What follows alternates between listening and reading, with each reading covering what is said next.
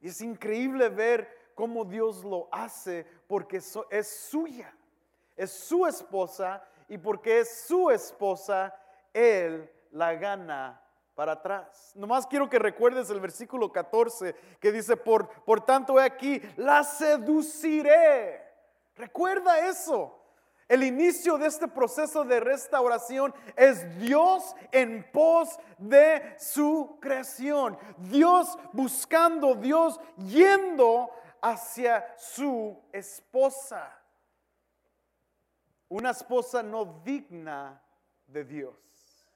Este es un tiempo donde la metáfora toma más magnitud, más, más peso, porque vemos en este instante, en la metáfora del, matrimonio, cómo Oseas está seduciendo a Gomer.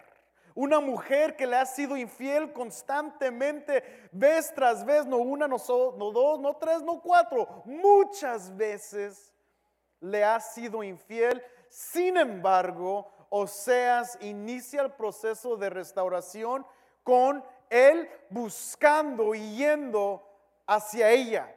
Yo la seduciré, yo me la ganaré, yo la atraeré a mí mismo. Y es lo que está diciendo Dios y es lo que está diciendo Dios a su gente, a este pueblo de Israel. Yo los estoy iniciando el trabajo de salvación otra vez. Yo estoy iniciando el proceso de restauración, cosa que nos corresponde a nosotros. Nosotros somos los que estamos mal, ¿no? Israel es el que estaba mal. Israel era la esposa infiel de Dios. Israel es el que debe de estar pidiendo perdón. Israel es el que debe de estar postrada delante de Dios, pidiendo y rogando perdón, perdón, perdón. Sin embargo, Dios es el que está seduciendo a esa esposa que lo ha abandonado. Se ha olvidado completamente de él y ahora Dios inicia ese proceso con él mismo seduciendo. Ese es el concepto que quiero que captes de Dios, de su fidelidad, de su gracia, de su compasión y de su amor para lo que es suyo. Cosa que no es de él, que no le corresponde a Él, Él no lo vemos a través de la escritura ah, buscando cosas que no son de Él. Busca a lo que es de Él, busca a los que son de Él. Y con pasión y con intención y con una intensidad de regresarlos con Él. Por eso quiero que tú veas en este, en este pasaje, esa porción de Dios buscando y de reconstruyendo una relación quebrada. Mientras que estudiamos la porción que vamos a estudiar el día de hoy, cosas van a sonar un poquito raras, diferentes, técnicas. Ah, los versículos son un poco ah, técnicos en, en, un aspecto, pero, pero no es por, no lo está escribiendo solo por escribir, sino tiene este concepto de Dios tratando de reconstruir la relación.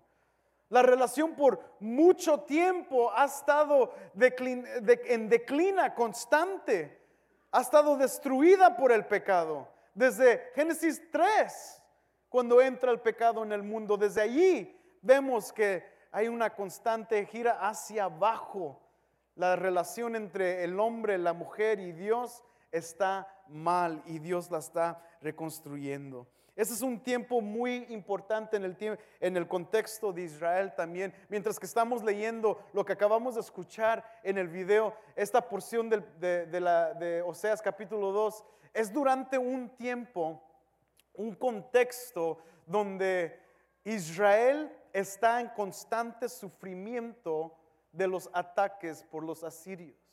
Ahora, ¿por qué digo eso? Porque quiero que entiendas ahora el concepto donde se encuentran ellos como gente. Unos 20 años antes, ellos estaban viviendo en prosperidad. Si, recuerdas la primera, segunda semana de Oseas, hablé mucho del contexto en cual estaban viviendo cuando ellos estaban cuando ellos abandonaron a Dios. Ellos estaban en prosperidad, mucho dinero, muchas viñas, mucha, mucha prosperidad en el campo. Y, en ese momento de, de mucha prosperidad y de bienes y de regalos, ellos abandonan a Dios. ¿Qué sucedió? Durante que ellos estaban en un tiempo de prosperidad, ellos le, le, dieron las gracias a otros dioses. Otros dioses tomaron, fueron eh, los objetos de su adoración y de su gracia porque creyeron y pensaron que los otros dioses les dieron esa prosperidad. Confundieron su adoración, confundieron su amor, eh, se prostituyeron con esos dioses. Entonces, ¿qué sucede? Lo que vimos en el capítulo 2, Dios entra con juicios temporales y ahora en este momento, años, años después de un tiempo grande de prosperidad, entra un tipo que se llama Tiglath-Pileser el tercero. Este es un rey de Asiria, uno de los peores reyes de Asiria en el sentido de cómo él gobernaba y, la fuerza bruta que él tenía sobre sus enemigos. Él empieza a ganar territorio y empieza a invadir el reino del norte. Israel en este momento, por los últimos 10 años, desde el 743 al 733, 32, ellos están siendo constantemente invadidos por el reino de Asiria. Constantemente están destruyendo sus ciudades, sus, sus edificios. Eh, Israel en este momento se ve como una tierra en caos. Tal vez tú puedes imaginarte Ah, si has visto fotografías de World War II, de la Segunda Guerra Mundial, y cómo estaba Alemania y, Polandia y todos esos lugares de, Europa eh, destruidos, demolados completamente, no, la gente no podía vivir en esos lugares porque la guerra acaba de suceder. Y de esa manera, así se encuentra la tierra de Israel completamente ah, destruida, completamente sin vida. Tanto que, entendemos lo que menciona Oseas porque cuando la tierra, sus, bardas, sus muros están destruidos, entran los animales y, bueno, si tú, si tú has vivido en México por un tiempo, tú recuerdas los perros y, y todo están por donde quiera, hasta los encuentras en tu casa y no sabes de quién son. Yo recuerdo un día en la casa de mi abuelita despertarme y, abro la puerta de, la casa de, de mi abuelita y están dos vacas caminando así como y ¿de dónde vinieron estas vacas? O sea, eh, los animales están por donde quiera. ¿Y qué hacen los animales cuando no hay gobierno, cuando no hay gente que está eh, eh, presente en las ciudades? Pues destruyen todo. Entonces, quiero que tengas esto en mente. Israel está viviendo 10 años de completa destrucción. Están completamente disolucionados de, aún de quién es Dios, aún Dios trae este juicio por su culpa, pero tú puedes entender que están disolucionados. Oh, wow, somos hijos de Dios, somos la gente prometida y mira cómo estamos viviendo. Pero quiero que entiendas eso para que entiendas lo que, lo que Oseas va a decir.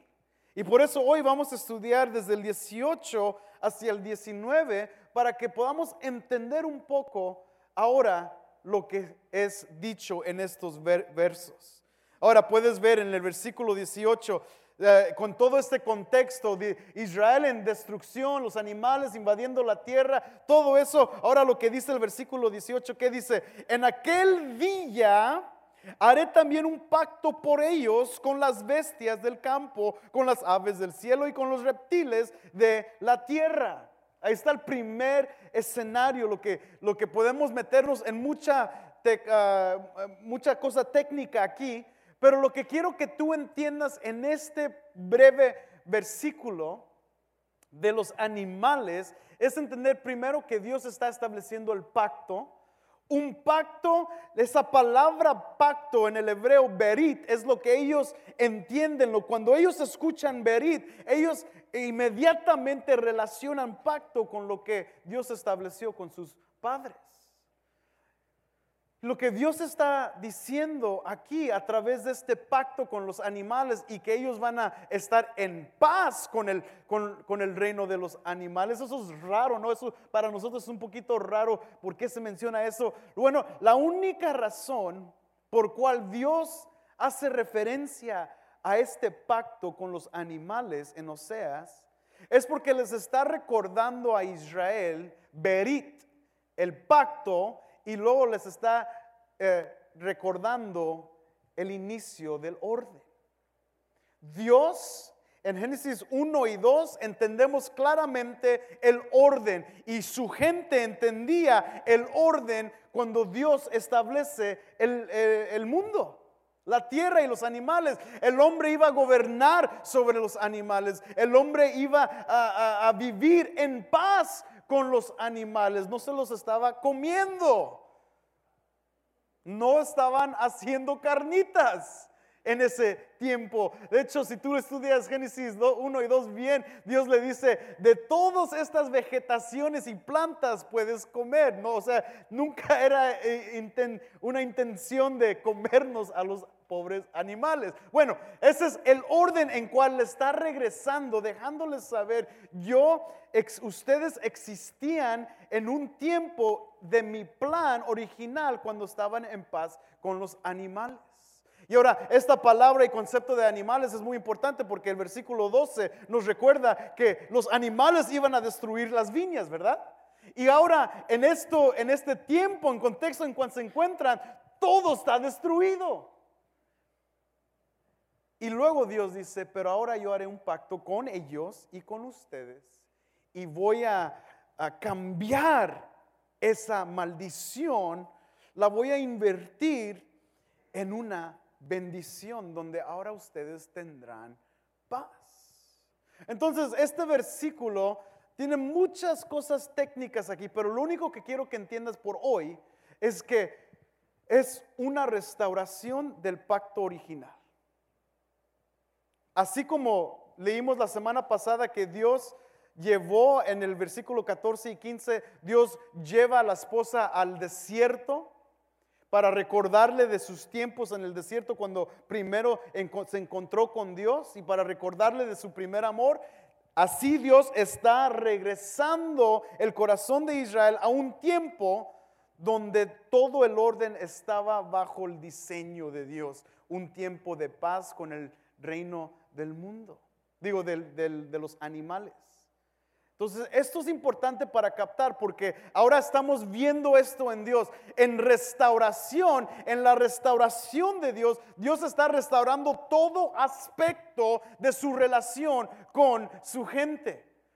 Lo hemos estado viendo en estos tiempos, eh, en los versículos 14 15 y 16, Dios está restaurando ah, una adoración correcta, está eliminando una falsa adoración, está restaurando su relación. Ya no le va a llamar Baal, ahora le va a llamar su esposo. Dios está trayendo un nuevo corazón, un nuevo, una nueva adoración que viene de un corazón puro para Dios. Dios está en este, en este caso, en el versículo 18, Dios está restaurando el orden de la creación y trayendo paz van a vivir en paz. Y esto va más allá porque sigue, si, seguimos leyendo, dice en el versículo 18, y, con lo, y quitaré de la tierra el arco, la espada y la guerra, y haré que ellos duerman seguros. Entonces, es una fuerte implicación de que Dios quiere restaurar paz con su gente. Esto es muy importante porque su gente no estaba viviendo en paz con el mundo de los animales, no estaba viviendo en paz con las otras naciones y lo más importante, su gente no estaba en paz con, con él. Y Dios no tenía paz con su gente.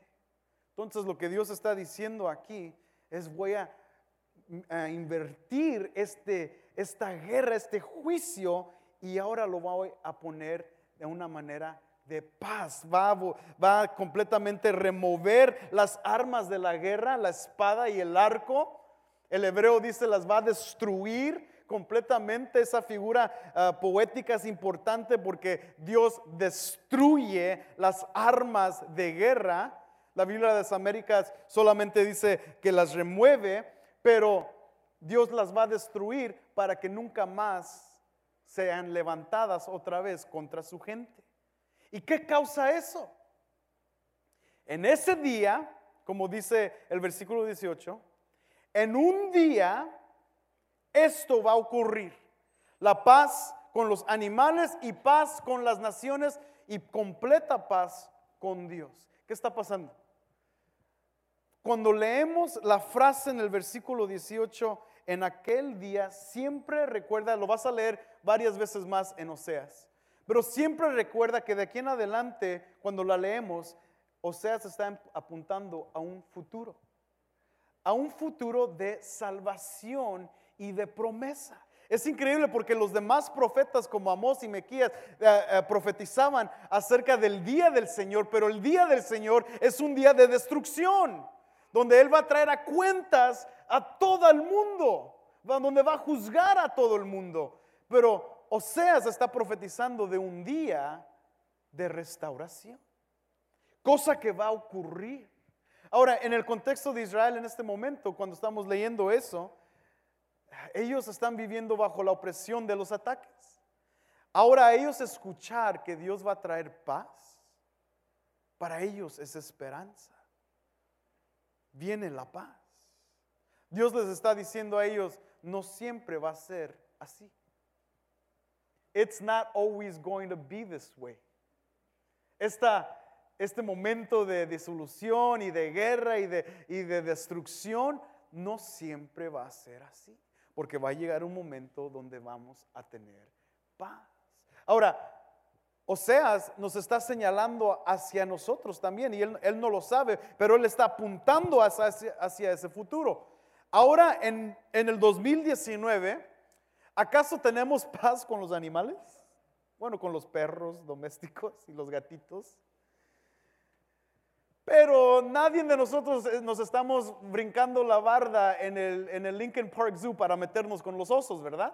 Porque nos destruyen, o con los gorilas, o, o, los orangutans, no sé cómo se dice orangutans en español, pero, pero no nadie de nosotros nos estamos metiendo en esos lugares, ¿verdad? Porque nos destrozan. Porque no hay paz. Ah, en el mundo caótico en cual vivimos, dentro de los mismos Estados Unidos, hay división. Hay pleito constante. De hecho, de, dentro de los Estados Unidos todavía tenemos esta mala costumbre de segregación. De que mi color de piel es mejor que el tuyo. De que mis colores de ojos son mejores que los tuyos. De mi color de cabello y mi color de pie significa que somos superiores de ustedes que tienen otro color de piel. Hay segregación. Hay, segregación entre nuestros vecinos del sur. Hay bardas que se quieren levantar. Hay muros que se quieren levantar. Y Dios lo que está hablando a través de Oseas es que un día eso no va a suceder. Porque va a haber paz entre las naciones. Va a haber restauración de paz. Y solamente existe paz cuando el príncipe de paz gobierne. Es muy importante. Entonces, amigos de vida abundante, no siempre va a ser así. Dios lo que nos dice en estos versículos muy técnicos es que hay esperanza. Pero lo importante entre tú y yo que cumplimos junto con la gente de Israel en ese, en ese tiempo es que Dios va a empezar la restauración de paz, no solamente en el mundo de animales y en las naciones, pero con Él. Y gracias a Dios que Él inició esa obra de reconstruir paz con su creación, con su gente y con Él a través de Cristo Jesús. Ahora los hijos de Dios, ahora tú y yo que somos hijos e hijas de Dios, estamos en paz con nuestro Creador. Ya no hay enemistad entre yo y el Creador. Ya no hay enemistad, ni separación, ni división, ni, ni antipaz con Dios. Ahora hemos sido reconstituidos a nuestra posición de paz. Esta reconstitución nos lleva, nos regresa. Por eso eh, estas palabras de animales nos, nos, hablan de Génesis 28 y 31, de un tiempo de orden y, y proceso y diseño original. No solo cuando los animales estaban en paz con Adán y Eva, pero cuando Adán y Eva estaban en paz con Dios. Estos tiempos en cuales estamos viviendo son de sufrimiento, son de dolor, son de caos. Hay, injusticia en todas partes del mundo. Hay, hay, injusticia ocurriendo aquí mero en los Estados Unidos. Eh, muchas cosas malas sucediendo. Pero una de las cosas que tú y yo podemos glorificar a Dios y tener esperanza es saber que estamos en paz con Él. We're at peace. Y por eso, como me, fascina lo que dice aquí, y haré que ellos duerman seguros. Eso siempre habla de seguridad con Dios. Siempre habla de paz. Cuando el mundo no puede dormir por el caos que está ah, ah, sucediendo, los hijos e hijas de Dios pueden descansar y dormir en paz. Podemos dormir en paz porque sabemos quién nos está sosteniendo. Esto es muy importante y por eso Oseas, al decir esto, recuerda, esto es leído y escuchado en todo Israel. Dios está proclamando esto a través de Oseas, de un tiempo de paz, de, de, estar bien con Dios. la gente ha estado sufriendo constantemente bajo la opresión y ataques de los enemigos. 10, 12 años constantemente, pero llegará ese momento donde por fin ellos van a estar en paz. Y eso es muy importante.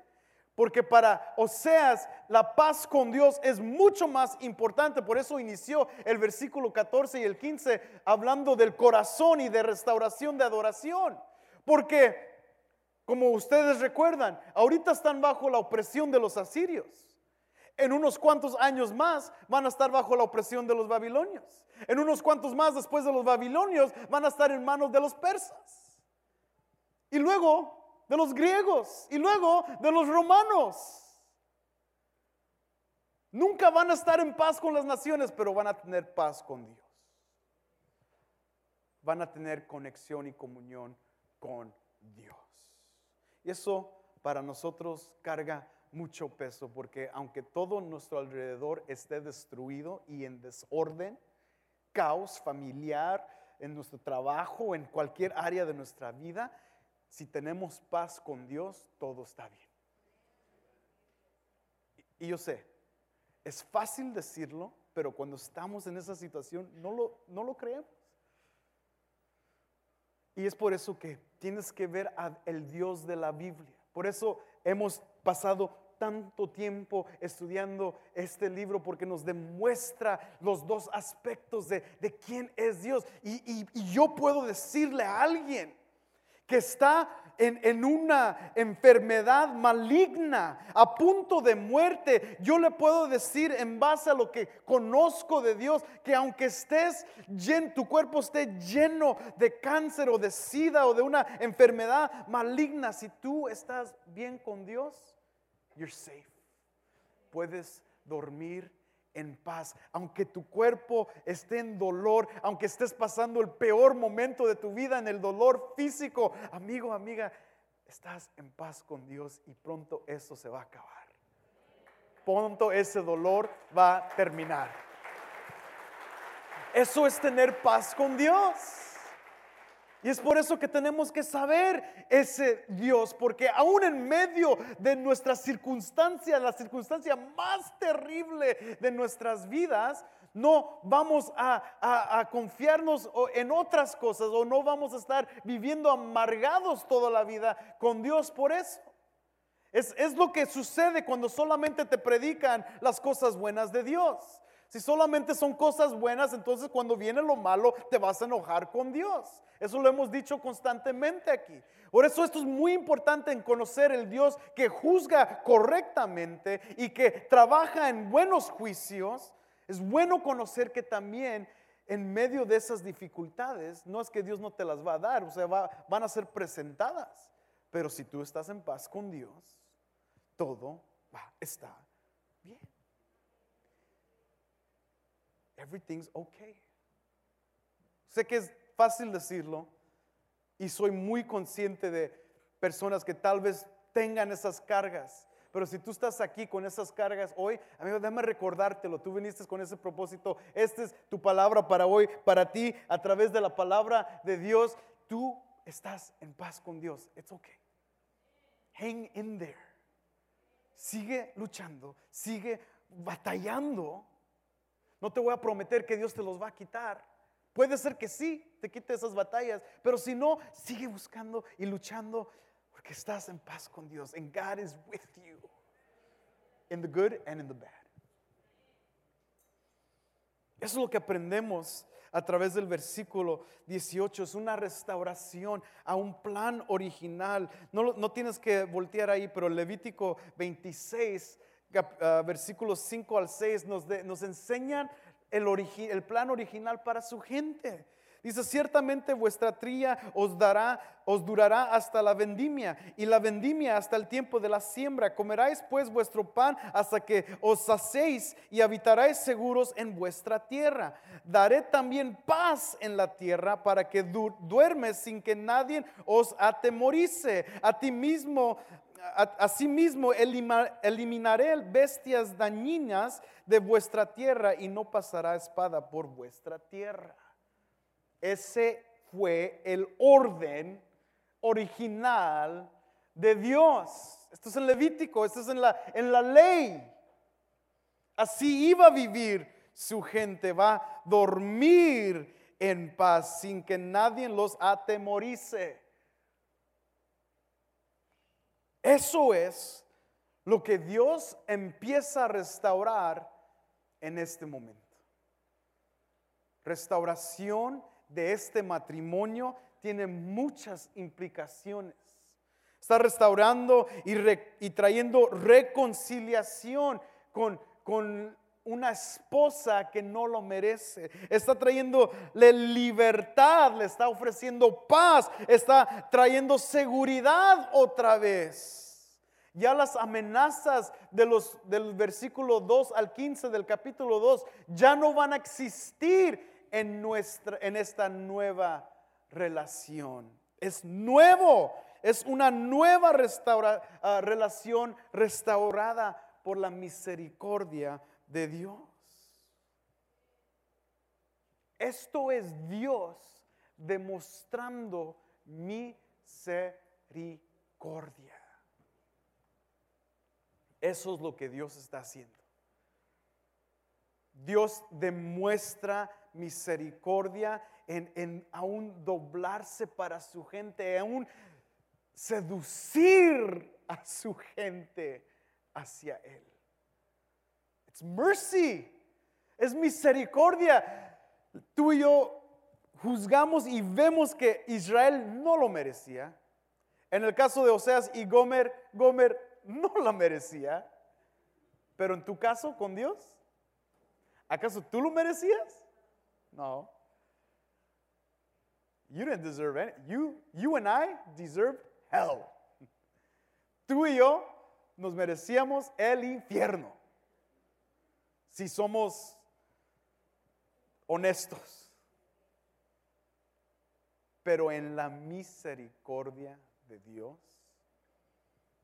nos sedujo. En nuestras desviaciones de Él, Él nos sedujo. Él nos atrajo hacia Él. That's mercy. Undeserved mercy. Pura misericordia. Y ahora, esta segunda porción nos va a hablar más de la implicación de esta relación. Fíjate en el versículo 19. versículo 19 y 20, cuenta cuántas veces dice te desposaré, ¿ok? Quiero que lo cuentes.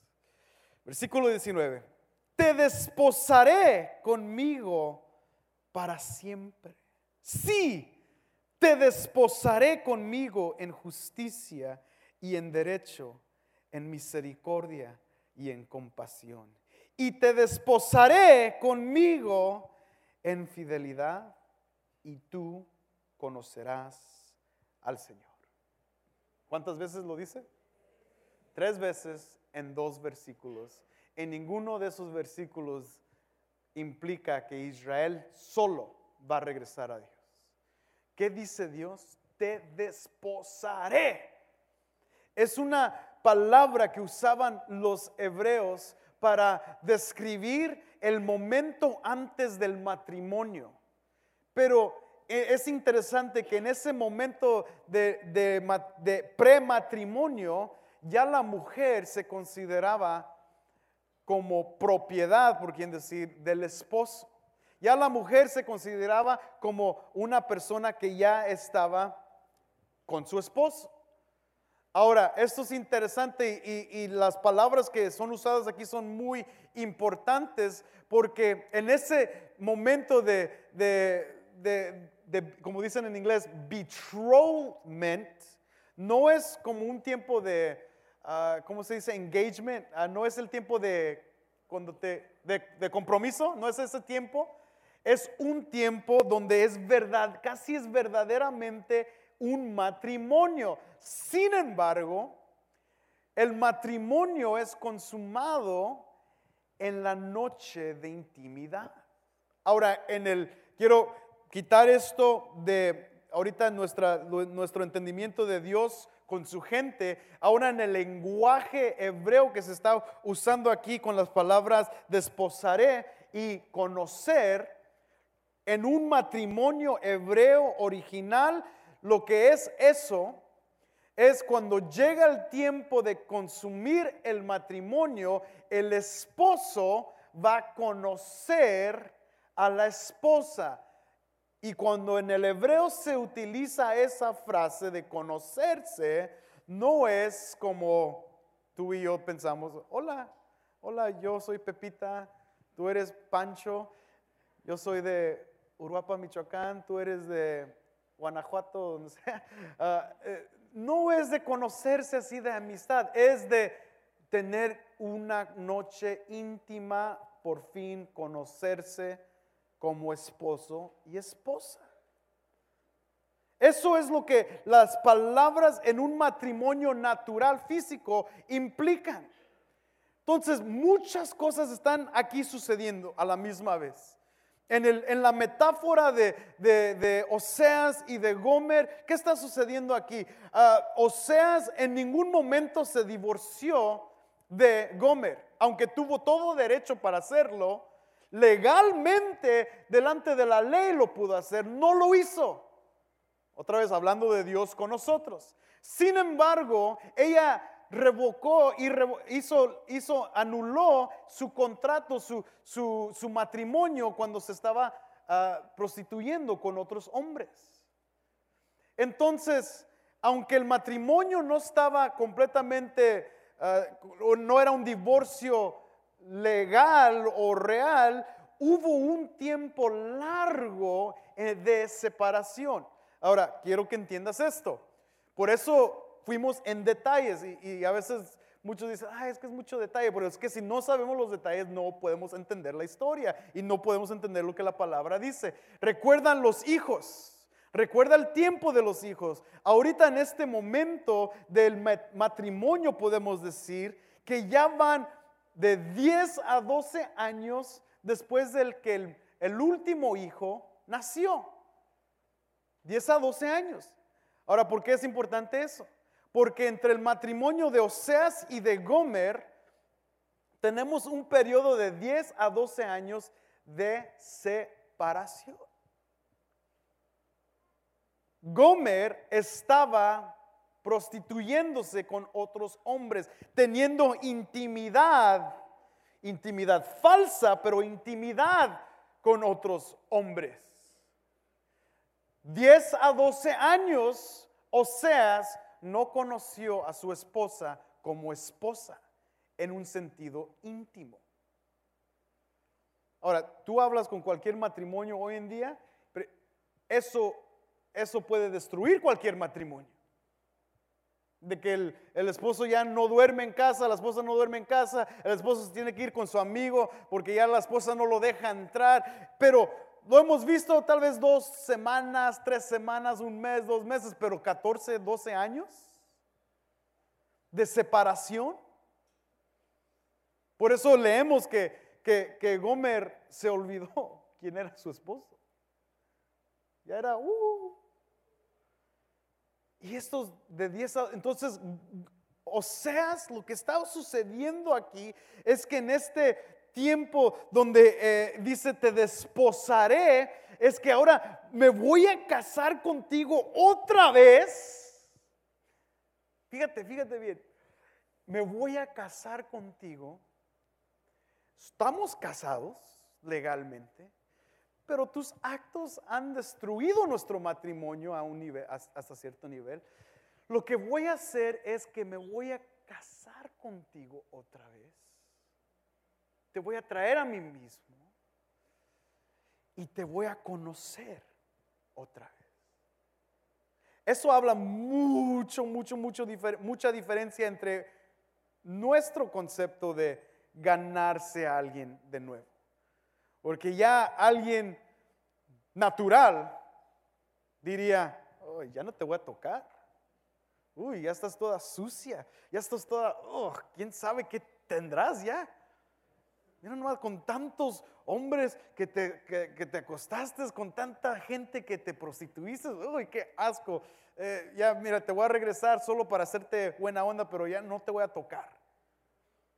Porque vienes sucia, destrozada, hueles mal. Pero seas, siendo un hombre de Dios, dice, yo te voy a conocer, porque eres mi esposa. Y luego dice, y me casaré contigo para siempre. Again, forever.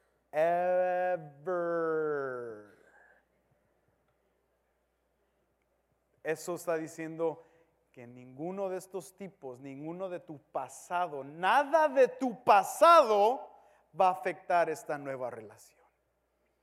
Nada de lo que tú hiciste de dormirte, acostarte con tres, cuatro, quince hombres allá afuera, nada de, de tu basura contaminada, nada de ese lodo que tienes en tu vida va a afectar nuestra nueva relación y por eso tú me vas a conocer y yo te voy a conocer a ti. Eso es lo que está sucediendo en la metáfora. Y eso es lo que está sucediendo con Dios y su gente. Pero ahora, con Dios y su gente, cuando la palabra Yadá es, es dicha en relación de Dios y su gente, es verdaderamente ese conocimiento. No está hablando de un aspecto sexual, está hablando de un aspecto íntimo en conocimiento. Otra vez, el único propósito de Israel era conocer a su Dios y no olvidarse de él. Y ahora en regresar el matrimonio, de casarse otra vez, está implicando que nada de lo que Israel hizo va ser tomado en cuenta. Por eso todo ha sido invertido, cambiado. Todos los juicios ahorita están cambiados. Por eso los nombres de los niños han sido cambiados. Por eso los nombres de las ciudades como Jezreel y Acor han sido cambiados. Por eso el significado del desierto ha sido cambiado, invertido. Todo está invertido aún la relación. Cuando tú eh, merecías y cuando Israel merecía ah, ser juzgada hasta la muerte, Dios invierte ese juicio y ahora trae amor para siempre. Y en esta relación nueva con Dios e Israel, con su gente, es una relación que jamás va a ser irrevocada. Nadie más la va a poder destruir. Ahora, why is that important? ¿Por qué es importante eso? Porque Israel lo entendió hasta cierto punto y volvió en su necedad. Hasta que Dios no cancela, anula la relación. Otra vez, ¿qué hace Dios? Provee un Salvador. ¿Cómo iba a juzgar Dios a su pueblo?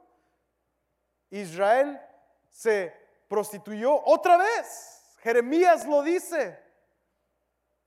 Y por eso Jeremías tiene que profetizar acerca de una nueva ley, en un nuevo corazón, con nueva gente. A todos los profetas, los profetas menores que se acercan al final del Antiguo Testamento, ellos están ah, clamando que Israel regrese porque Israel se prostituyó otra vez por 300, 400 ma- años más. Y en vez de que Dios trayera juicio sobre ellos otra vez, ¿qué hizo Dios? Proveyó un Salvador. Alguien que iba a recibir la ira de él en vez de su gente. Eso te arruina, amigo.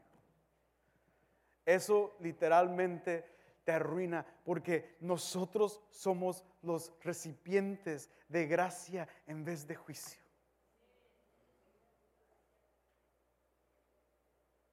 Nosotros, siendo la esposa infiel, sucia, pecaminosa, prostituyéndonos con miles de otras cosas.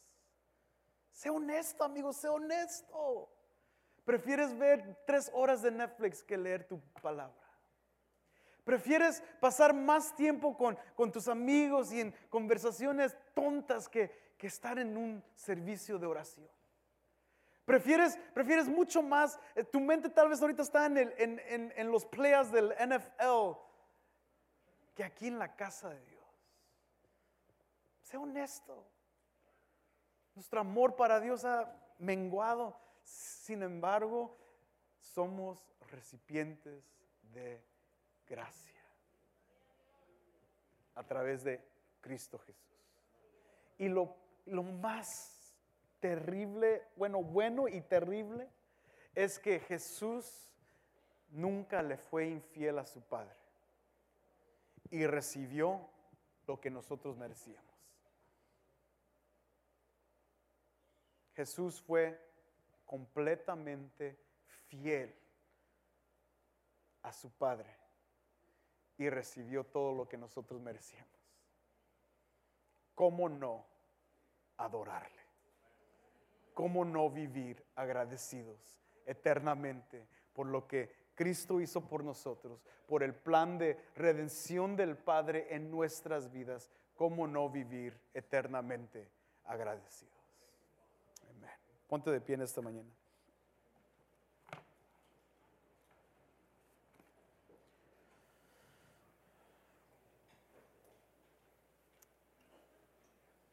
Vamos a pasar mucho más tiempo en estos dos versículos. Y le pedí a la banda que, que estuviera lista para cantar un himno que nos recuerda de la grandeza de Dios. Quiero, antes de despedirnos, cantar este himno con ustedes.